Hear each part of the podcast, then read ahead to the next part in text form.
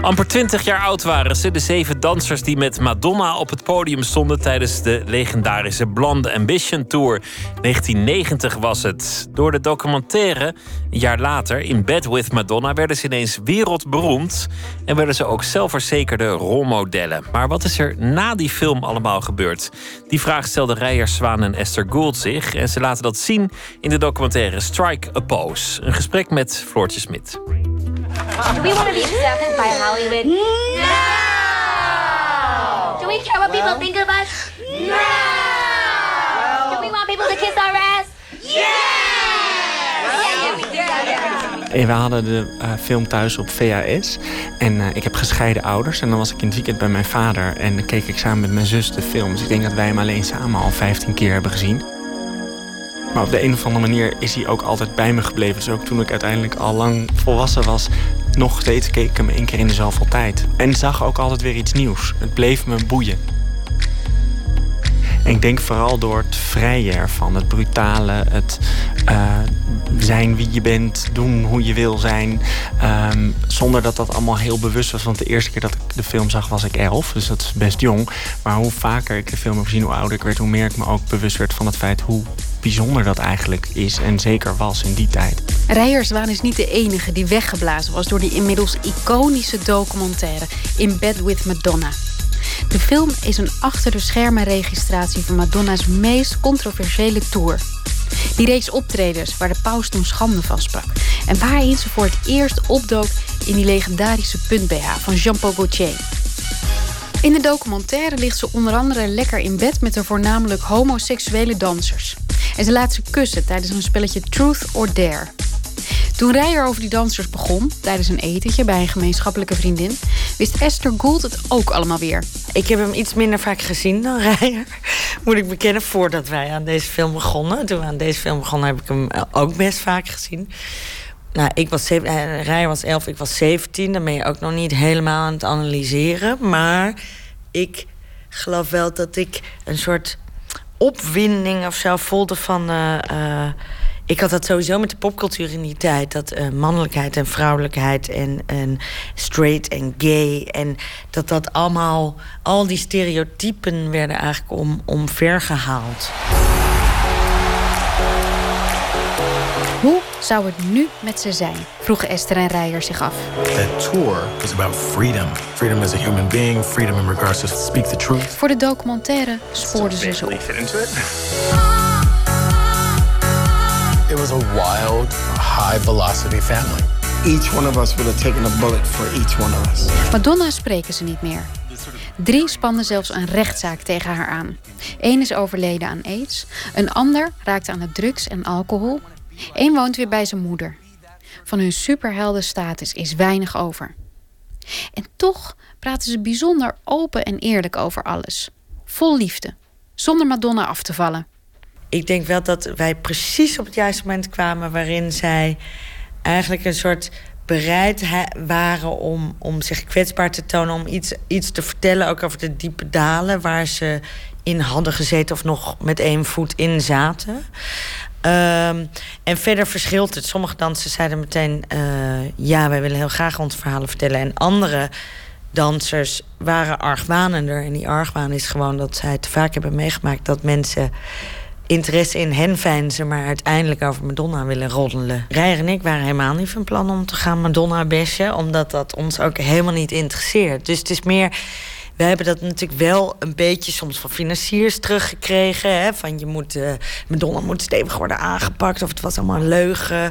Of uh, de dans waren een leugen. Of wat zij zei was een leugen. Wij zien dat helemaal niet zo. Ik moet altijd denken aan wat Louis een keer zei toen wij hem vroegen van hoe denk je eigenlijk dat het komt dat jullie niet meer contact hebben, Madonna en jij. En zei hij, hoeveel mensen ken jij nog van toen je van 25 jaar terug. Dat is ook precies waar zij op een gegeven moment natuurlijk een beetje gek van werden. Dat er altijd werd gevraagd, maar waarom zie je er niet meer? Zou je niet met haar willen werken? Ben je, zou je niet nog een keer willen proberen om met haar af te spreken? Heb je haar nummer nog? En wij waren daar niet zo in geïnteresseerd... omdat we zagen dat hun eigen verhalen zo vreselijk veel interessanter waren... dan dat zij onaardige dingen over Madonna zouden zeggen. Maar ze hebben ze ook niet... Ze hebben niet zoveel onaardige dingen over Madonna te zeggen... omdat ze allemaal zien dat wat er toen was, dat dat een kans was die nou niemand eigenlijk krijgt. En ze waren twintig en ze hebben dit meegemaakt en het heeft hun leven ook gevormd. En dat is soms best moeilijk geweest. Maar zij verwijten haar niet dat dat niet meer is, want ze begrijpen ook dat dat niet mogelijk is. Ze zijn ook bijzonder open over hoe onzeker ze eigenlijk waren destijds. Faking that you're strong, faking that you are confident. Faking almost all of it. Zo verborg een aantal van hen dat ze HIV-positief waren. AIDS coming out and HIV, everyone got really scared. It was terrifying. It was terrifying enough to scare people into silence. Het is een intrigerende paradox. There was a whole other backstage, you know, that you didn't get to see, that none of us were ready to talk about. And it's hard because this is the first time, het is natuurlijk niet het enige verhaal dat te vertellen is, maar het is wel absoluut het verhaal dat ons interesseerde en waar wij de nadruk op wilden leggen. En uh, kijk, het is voor ons ook zo dat iedereen begin twintig zich een beetje on top of the world kan voelen en wil provoceren en een grote mond heeft. En voor iedereen is dat niet haalbaar om dat vol te houden. En, en iedereen verstopt zijn kwetsbaarheden begin twintig. Dus wij waren ook heel erg daarnaar op zoek. Van, uh, uh, natuurlijk is hun verhaal een uitvergroting. Want niet iedereen gaat op wereldtournee met een megaster. En natuurlijk vergroot dat de emoties uit. Uh, van hun hoogte en misschien ook wel van hun dalen daardoor. Maar het is ook heel menselijk. Het is gewoon ook heel menselijk. Dat proces is ook. Het is, er zit ook een soort coming-of-age verhaal in.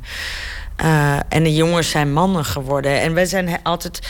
Rijer en ik hebben heel veel gesproken over dat soort thema's. Schaamte, trots. Dat, het, schaamte en trots horen ook bij elkaar. Dus ze waren die trotse mannen. Maar dat betekent niet dat je, dat je diep van binnen misschien volledig jezelf hebt geaccepteerd. En dat geldt voor hen, maar ik denk voor iedereen. Gaandeweg, en toen we de echte verhalen hoorden... en ook vooral bij, bij Carlton en, en Salim... toen we hoorden over hun geheim wat dat met ze deed. En hoe eenzaam het je kan maken als je, als je een deel van jezelf moet verbergen. Want het is dan heel moeilijk om mensen dichtbij te krijgen als je altijd iets moet verbergen. Carlton die zei. Als ik bezoek had, dan moest ik mijn medicijnen op de wc verstoppen.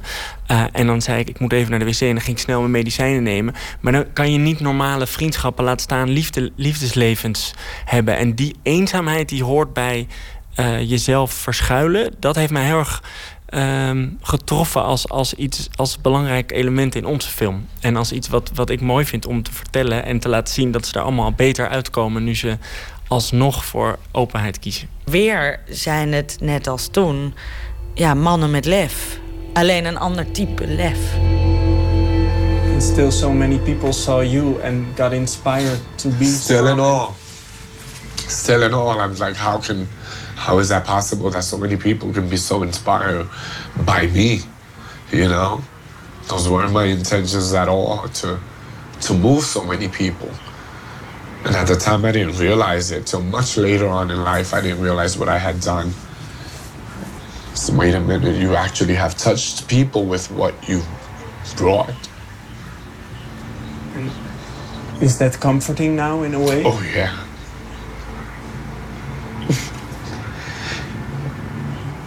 If I have nothing else, that to me is enough. Het is ook zo interessant dat ze niet alleen zich als trotse mannen toen toonden, maar dat ze ook daarmee zoveel mensen hebben geraakt. En dat er mensen zijn, tot op de dag van vandaag, die zeggen: dankzij die dansers durf ik mezelf te zijn, durfde ik uit de kast te komen, wist ik dat het oké was, wist ik dat ik niet mijn leven eenzaam hoefde door te brengen omdat ik homo was, omdat ik anders was. En het feit dat zij die betekenis hebben gehad, uh, en, en nu zie je dat, nu onze film er is in de reacties alleen al op de trailer. Um, wat mensen schrijven, ik ben er echt elke keer weer van onder de indruk. Omdat het echt gaat van ik zag het niet meer zitten. En toen waren jullie daar met Madonna. Op dat niveau. En dan erachter komen dat hun eigen verhalen ook vol zitten met die worstelingen, met schaamte. En dat heeft iets heel sterks. En, en wij hopen, uh, en, en gelukkig de eerste mensen die de film hebben gezien, zien dat er ook in, dat het ook iets hoopvols heeft. Omdat zelfs zij, hebben er last van, maar ook zij zijn er uitgekomen en, en durven nog steeds zichzelf te zijn. Grote afwezige in de documentaire is Madonna zelf. We dachten altijd dat als we een interview met Madonna zouden gebruiken in deze film, dan zou het hele idee dat het een film over de dansers was, zou in één keer weg zijn. Je kunt Madonna niet een heel klein beetje in je film hebben. Daarvoor is zij te groot, te veel, te bekend. Uh, even los van haar eigen mogelijke uh, uh, ideeën over invloed op de film. Maar wij wilden niet dat het eigenlijk de aandacht toch weer naar haar zou verschuiven. Heeft hem inmiddels, hebben jullie wel al te horen gekregen of ze hem gezien heeft, de film? Nou, we hebben niet te horen gekregen of ze hem gezien heeft. We weten dat ze hem heeft. Dus we weten dat zij echt uit in eigen initiatief uh, gevraagd heeft om een screeninglink. Uh, want haar management en advoca advocaatkantoor hadden al de film. Maar zij heeft er zelf bewust om gevraagd. Wij vermoeden dat ze hem gezien heeft. Maar dat weten we natuurlijk niet zeker. Uh, we hebben geen reactie gekregen. Misschien is dat een mooie reactie, weet je wel? Ja. Misschien is dat het beste. Al dus Esther Gold samen met Rijer Zwaan maakte zij de documentaire Strike a Pose over de dansers van de Blonde Ambition Tour uit 1990 van Madonna. Vanaf donderdag is de film in de bioscoop te zien. Een bijdrage van Floortje Smit was dat.